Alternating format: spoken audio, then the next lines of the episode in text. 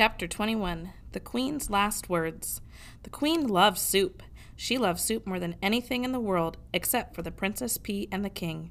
And because the Queen loved it, soup was served in the castle for every banquet, every lunch, and every dinner. And what soup it was! Cook's love and admiration for the Queen and her palate moved the broth that she concocted from the level of mere food to a high art. On this particular day, for this particular banquet, Cook had outdone herself. The soup was a masterwork, a delicate mingling of chicken, watercress, and garlic, Roscuro, as he surfaced from the bottom of the Queen's capacious bowl, could not help taking a few appreciative sips. "Lovely," he said, distracted for a moment from the misery of his existence. "Delightful." "See?" shouted the pea. "See?" She stood. She pointed her finger right at Roscuro. "It is a rat. I told you that it was a rat. He was hanging from the chandelier, and now he is in Mama's soup." The musicians stopped playing their guitars. The jugglers stopped juggling. The noble people stopped eating. The Queen looked at Roscuro.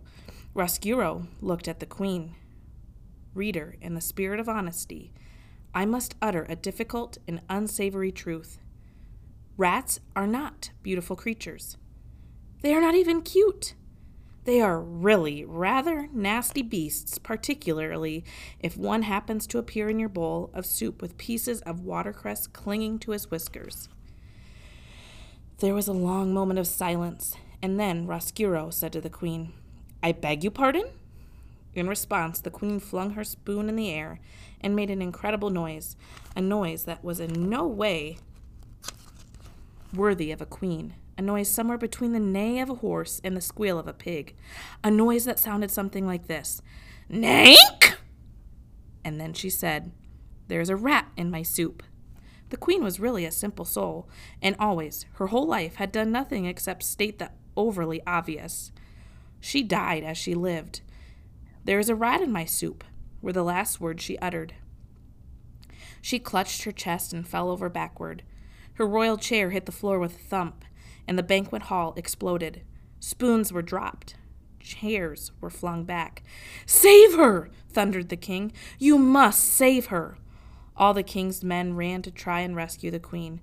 Roscuro climbed out of the bowl of soup. He felt that, under the circumstances, it would be best if he left. As he crawled across the tablecloth, he remembered the words of the prisoner in the dungeon, his regret that he did not look back at his daughter as he left her. And so Roscuro turned. He looked back, and he saw that the princess was glaring at him.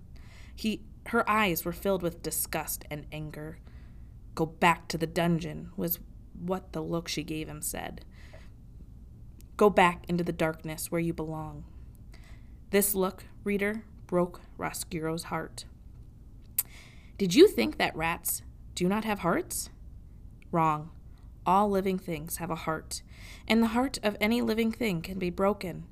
If the rat had not looked over his shoulder, perhaps his heart would not have broken. And it is possible, then, that I would not have a story to tell.